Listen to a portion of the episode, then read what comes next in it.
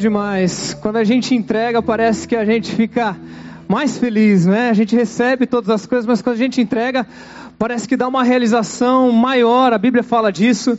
E todo esse tempo é para criarmos uma experiência de gratidão, de adoração, de música, de contemplação. E é tão bom quando a gente percebe que aquilo que nos foi dado não, não nos foi dado por mérito, não nos foi dado porque merecemos, não nos foi dado nem necessariamente porque um dia conquistamos. E tem gente que às vezes tem essa visão da vida, né? A vida me deve, as pessoas me devem, Deus está me devendo algo que tirou de mim. Mas quando a gente consegue olhar para a nossa história e olhar para Deus e perceber que tudo é graça de Deus e que não apenas isso, mas que nós, como filhos de Deus, não precisamos nem mesmo reivindicar nada. Nós não somos daquele povo que precisa dizer para Deus que nós temos direito disso, direito daquilo, porque quando fomos formados e enxergados e feitos filhos de Deus, nós não reivindicamos nada porque temos uma herança garantida e doada e dada pelo Senhor nosso Deus. E tudo isso que está nas suas mãos, que passa pelas suas mãos, que você pode dizer que é seu, mas como o Nando bem colocou, apesar de poder chamar de meu, tenho essa concessão divina, no fundo eu sei que é do Senhor, que vem dele, dele, dele, dele, são todas as coisas e tudo é muita coisa, né, gente? Tudo, tudo, tudo mesmo. E quando Deus nos entrega isso, isso nos revela que Deus não apenas criou todas as coisas, como no Gênesis, ele não é um Deus relojoeiro que foi lá e deu a corda no universo e disse: vai, as leis da física estão aí, as leis fisiológicas, químicas estão aí, e Deus foi tirar férias. Nós não cremos num Deus assim, nós cremos num Deus que interfere na história. Nós cremos num Deus que deu o start em toda a história, não é isso? No início só existia Deus e o nada, e Deus chamou a existência todas as coisas. Mas Deus ele não ficou ah, passivo na história, ele continua agindo, criando e sustentando todas as coisas. Por isso, dele mas para Ele são todas as coisas. E a aplicação importante aqui que nós devemos fazer é que tudo aquilo que está nas Suas mãos foi dado por Deus para um propósito. Deus tem um compromisso com o seu caráter de manter todas as coisas funcionando. Hoje você acordou, tinha oxigênio, não tinha não? Hoje você acordou, tinha universo ainda, não tinha? Deus sustenta todas as coisas. E a maneira como Ele sustenta todas as coisas também é colocando nas nossas mãos insumos e recursos para que a vontade dele continue a imperar nesse universo. Essas coisas que você recebeu de Deus e que você tem essa concessão de chamar de que é sua, na verdade, é algo que Deus deu para você, para que você entendesse que isso serve a um propósito divino. E algo que talvez você possa dizer, uma faculdade, eu tenho uma poupança de mil reais, Pô, poupança de mil reais até que tá bom hoje em dia, né? Eu tenho um carro, né? Alguém que estava na minha mesa colocou lá, eu tenho uma moto. E a gente olha para essas coisas e diz: são nossos bens. Eu tenho uma faculdade, eu tenho uma história, eu tenho um tempo, um tempo livre, eu tenho um conhecimento. E a gente olha para essas coisas e fala: ok, que bom que eu tenho isso, né? Graças a Deus por isso. Contudo, quando nós entendemos que Deus tem interesse naquilo, Ele não apenas colocou isso na sua mão para que você pudesse usufruir, sim, também, para que você pudesse usufruir, mas mais do que isso, para que isso fosse encaixado no propósito de Deus de todas as coisas. Então, aquilo que você recebeu ganha um propósito, e quando aquilo ganha um propósito, isso se expande e vira algo valoroso. Então você tem algo muito precioso nas suas mãos. Não é só uma moto, é um presente de Deus que Deus quer usar para um propósito muito maior. Não é só uma moto, não é só uma faculdade, não é só uma roupa, não é só uma poupança de mil e quinhentos reais. Estão aumentando aqui, melhorando a coisa, né?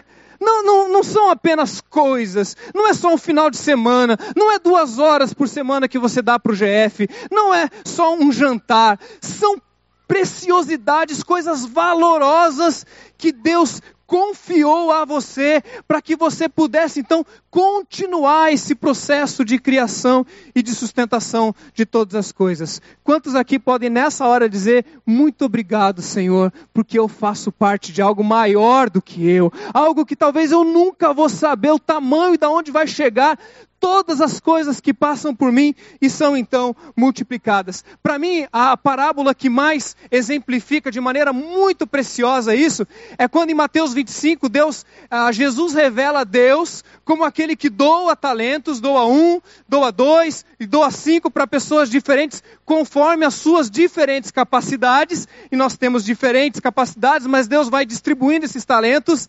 E ao final, você pode ler depois esse texto lá com muito cuidado.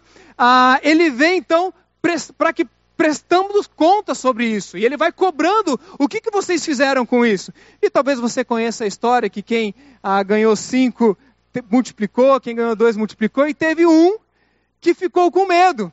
Teve um que foi tomado não por um sentimento de investimento, de, de, de multiplicação, mas ele disse: Eu vou enterrar, porque eu sei que o meu Senhor é severo e colhe onde não, não planta e vai cobrar da onde ele não semeou. E esse temor da cobrança de Deus, ou do, do, do, Deus que Jesus revela nessa parábola, fez com que esse administrador colocasse e enterrasse o seu talento. Talento você pode imaginar que é tudo isso que você colocou no papel.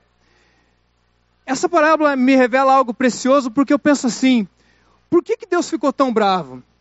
É uma das parábolas onde Deus é demonstrado de maneira mais severa. Eu vejo Deus chegando ao final e dizendo: Você que teve cinco, olha, sobre o pouco fosse fiel, sobre muito te colocarei. Você ganhou dois, sobre o pouco fosse fiel, sobre muito te colocarei. Você que só tinha um e enterrou esse talento, até o que você tem lhe será tirado. E ainda tem uma, um, uma correção para essa pessoa. Um Deus que não precisa de nada. Um Deus que tem todas as coisas. E ele fica irritado porque nós não multiplicamos. Qual a razão disso? Para mim, a resposta mais clara é que Deus quer que nós possamos investir aquilo de valor que a gente tem. Porque quando você doa o que resta, quando você doa aquilo que não faz diferença, talvez seja mais fácil. Agora, quando Deus ele vai cobrando e colocando coisas que para você são valiosas, o Nando aqui falou de filhos, o Nando aqui falou de dores, que são marcas preciosas da nossa história, e Deus vai dizendo: entrega, doa, passa à frente. Por que, que isso deixa Deus tão irritado? Primeiro, eu acredito que Deus fica bravo, porque aquilo que Ele colocou na sua mão não chegou aonde Ele desejava que chegasse. Por exemplo, você acha que essa poupança de R$ 1.750 que você Estão tá ficando, ficando felizes, né? Pega a benção, meu irmão.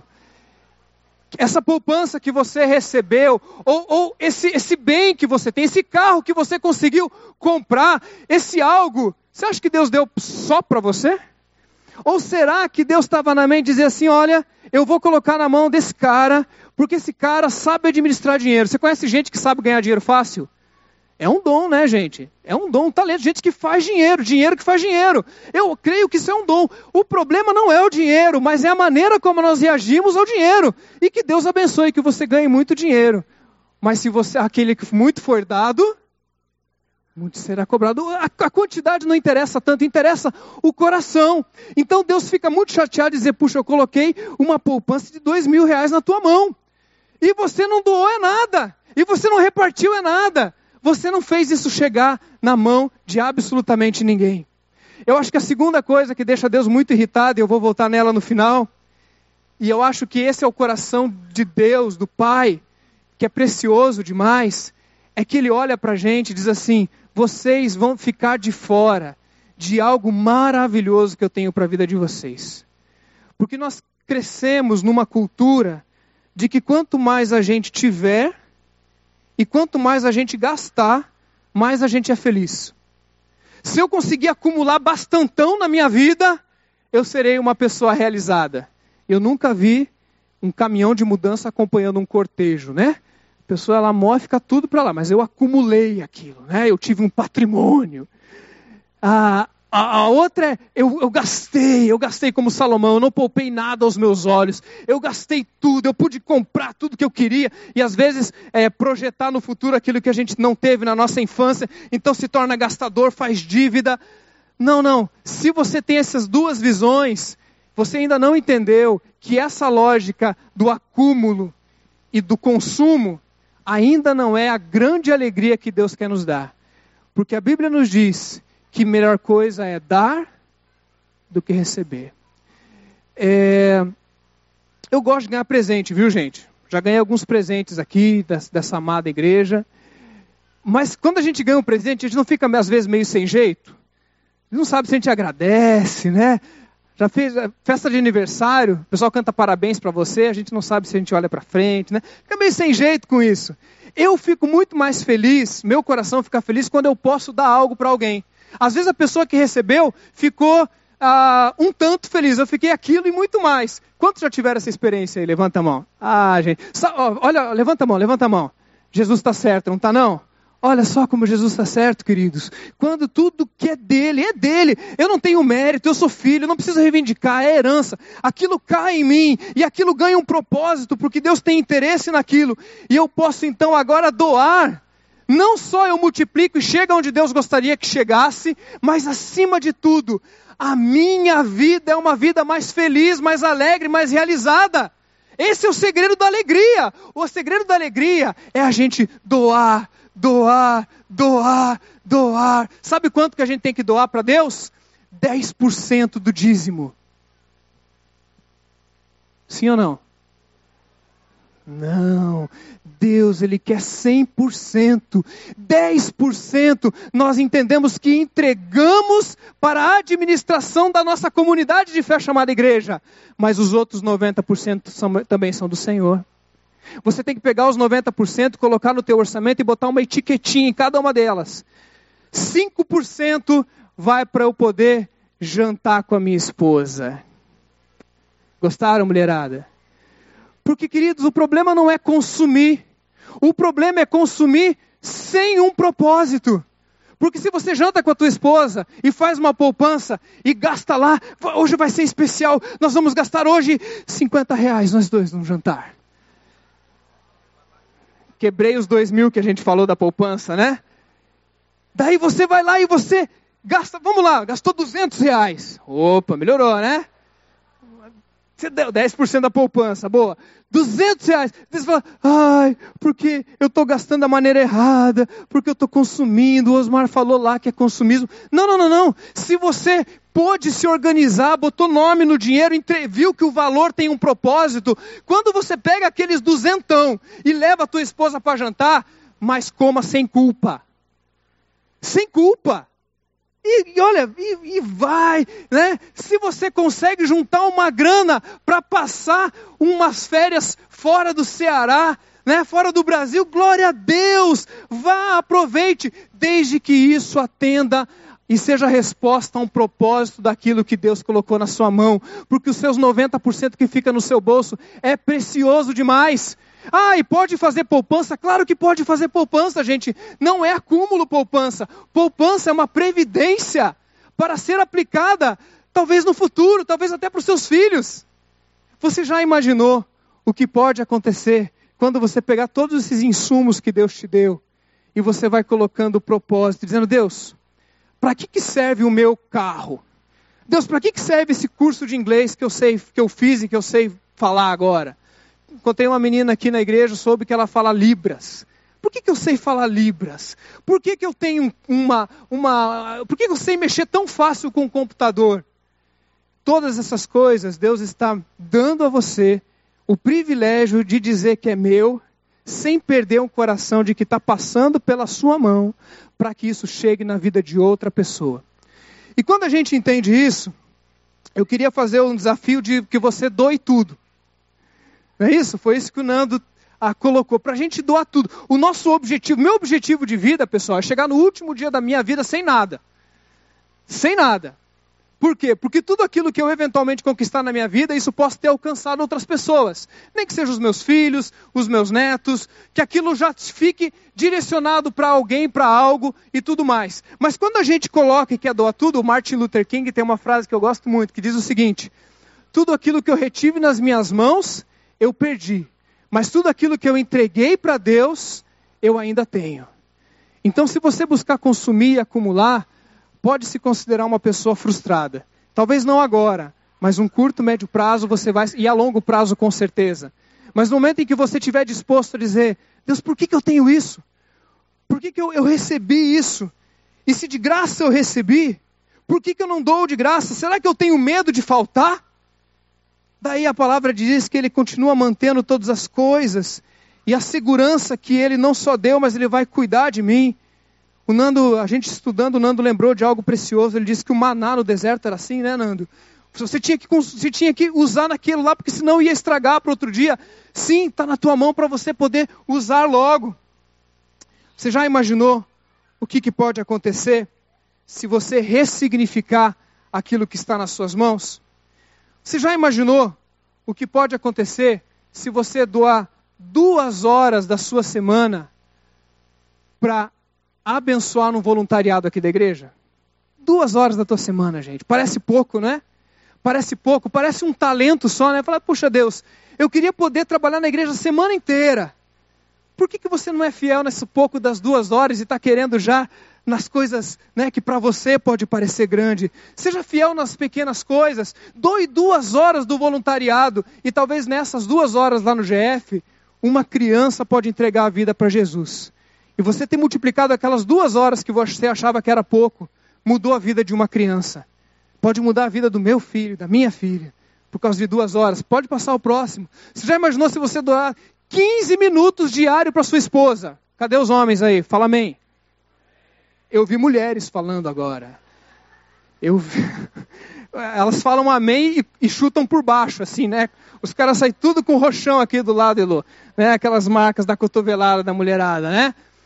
Você já imaginou todos os dias você dá 15 minutos? A, a, a minha querida aqui está falando que é, é pouco. Quem aqui, sinceramente, gasta 15 minutos por dia no sofá namorando deixa os filhos brincando. 15 minutos por dia, quem faz. Não levanta a mão. Mas a grande maioria não faz. 15 minutos, eu sei que é pouco, tem que ser a vida inteira, eu concordo com você.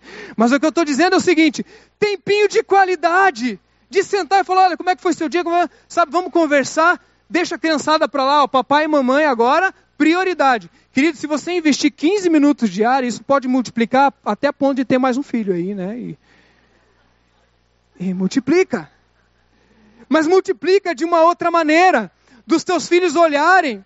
E aqui é difícil não me emocionar. É difícil não me emocionar porque eu tenho vivido uma época que os meus filhos eles estão com os olhinhos muito na gente, desde pequenininho, mas agora é demais o exemplo que a gente tem que dar. Deles olharem e falar assim: eu quero casar que nem o papai e a mamãe. Isso é um desafio para mim, não estou dizendo que isso acontece na minha vida, não, estou falando que é um desafio para mim. 15 minutos de investimento na tua família, na tua esposa, pode gerar um milagre precioso. que mais, gente? Uma hora da sua semana ouvindo alguém. Não é falando, não. É ir lá e falar assim: vamos tomar um café porque eu quero escutar a tua história. Fala aí. Conversa. Abre o teu coração. que mais? Usando o seu talento para servir outra pessoa. É?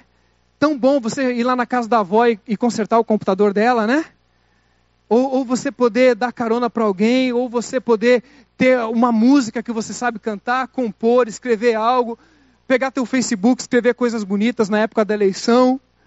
Quantas coisas, olha o desafio, né? Amém, pode abaixar. Aqui começa a falar algumas coisas muito preciosas, gente. Quando a gente entrega a nossa vida para Jesus, a primeira lição que a gente devia ouvir no dia da nossa conversão é: a partir de agora, você vai ter que perdoar todo mundo que passar pela tua vida. Acho que essa deveria ser a primeira lição do discipulado. Porque se nós somos perdoados na cruz do Calvário, e nós recebemos da, de graça esse perdão, a gente tem que sair por, pela vida perdoando pessoas. Quais são as pessoas que passam pela sua vida e que você vai pensar hoje e dizer assim: eu preciso perdoar? E eu não vou perdoar porque é difícil, porque. Não, porque eu já ganhei perdão. Quantos aqui já ganharam perdão? Amém?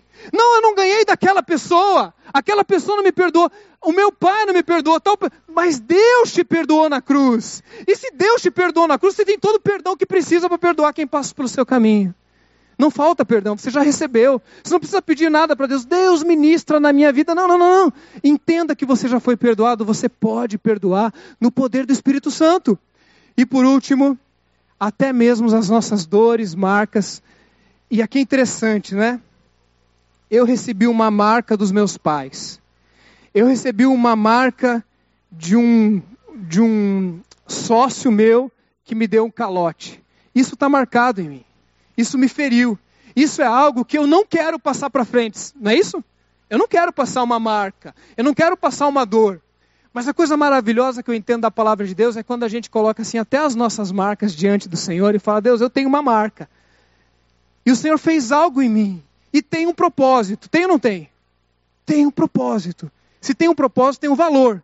Se tem um valor, tem uma responsabilidade. E se tem uma responsabilidade, eu preciso passar isso para frente. Se Deus permitiu que você tenha uma marca de dor na sua vida, quando você pra, passar para frente, isso vai virar cura, liberdade e vida na pessoa que receber. Você passou por um câncer? Teve alguém que passou câncer na sua família? Vai lá cuidar de gente que tem câncer para você ver como aquela dor vai virar vida na vida das pessoas. Alguém abusou de você? Alguém fez mal para você? Vem num grupo do, do, do CR, abrir o coração num lugar de segurança, obviamente com muita segurança, para você ver se essas marcas que doeram em você não se transformam em vida na vida dos outros. Amém, queridos? Quero te convidar a novamente pegar a sua caixinha e a gente vai fazer mais um exercício prático, didático, mas desafiador. Você vai pegar agora o cheque. E cada um vai ganhar agora um talão de cheques. Se tem algum, alguém na sua mesa que não sabe o que é talão de cheques, explica rapidinho. Ah, pegaram o talão de cheques aí? Sabe o que você vai preencher nesse talão? o que está no seu inventário. Pega o inventário agora. Cada um pega o seu, deve ter voltado aí com o seu nome. Pega aí. Pega aí. Dá uma olhada no teu inventário. Acha o teu inventário, dá uma olhada. Abre rapidinho. Veja aí o que está. Se tem alguma coisa diferente nele.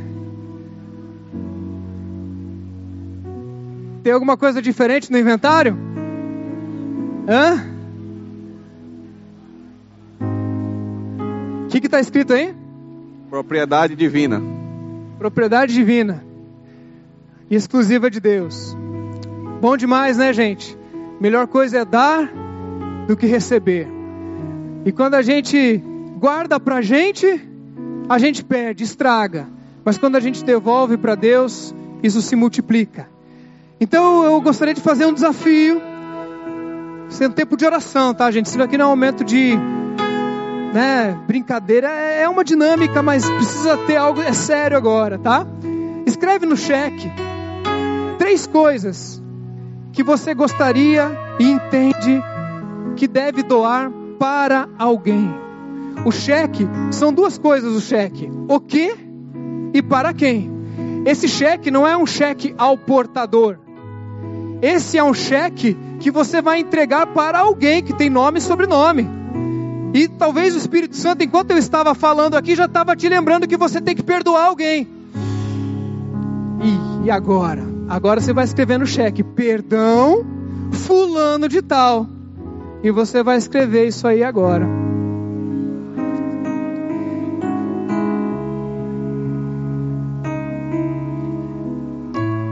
Vamos fazer juntos então? Pega o teu cheque, está escrito lá banco, graça a graça de Deus, né? Tudo a gente já tem. Agência BC, aleluia. Agência BC. Na conta da gratidão. Cheque 1. Escreve lá o que, que você vai doar. Dá uma olhada no teu inventário. O que, que você tem no inventário que você entende que tem que doar? Eu vou doar 15 minutos de sofá para minha esposa. Eu vou doar uma carona para o pessoal do meu, GR, do meu GL, do meu GR essa semana, todas as semanas. Eu serei voluntário nos Centuriões. Eu finalmente vou começar o meu GL.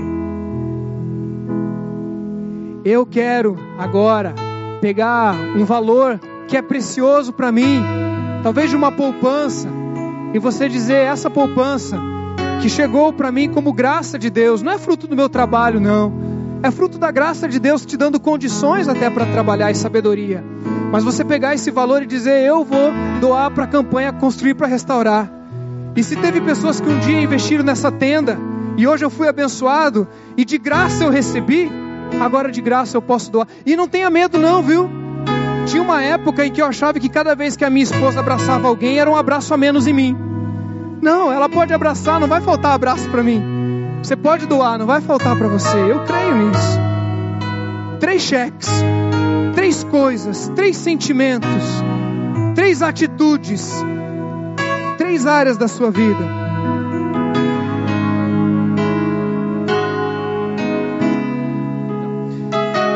Esse cheque é nominal, tá bom, gente? Você vai colocar o nome de alguém. Eu quero te incentivar a fazer essa doação. Se você vai entregar o cheque para a pessoa ou não, isso é o menos importante, tá bom? Mas quem sabe seja uma boa oportunidade de você dizer: Ó, Deus falou comigo lá no sábado de liderança, Deus agiu em mim de alguma forma, eu vim aqui te trazer algo e junto com o cheque você já entrega o que você tem que entregar. Mas ele tem que ter um nome e ele tem que ter uma data de entrega. Tá bom? Tá vendo que tem a data lá? Então você vai colocar até o próximo final de semana. Se a pessoa que vai ganhar o seu cheque está aí, tem que assinar o cheque também, né, gente? Senão não vale, não é isso? Assina o cheque e entrega para a pessoa hoje, de preferência daqui a pouquinho. Já vai entregar para a pessoa. Ó, já tem, tem marido entregando para a esposa agora. Glória a Deus. Glória a Deus, vai multiplicar bastante a coisa aí. Só que antes de entregar, tem gente que está fazendo isso agora, pede para a pessoa que está perto de você ser o teu avalista. Que, que é avalista? É o cara que assina atrás do cheque. Lembra disso? Lembra, né? Fala assim, ó, compartilha agora na tua mesa. Compartilha na tua mesa aí o que, que você está doando. E com quem você compartilhar, você pede para essa pessoa assinar o teu cheque. Tá bom?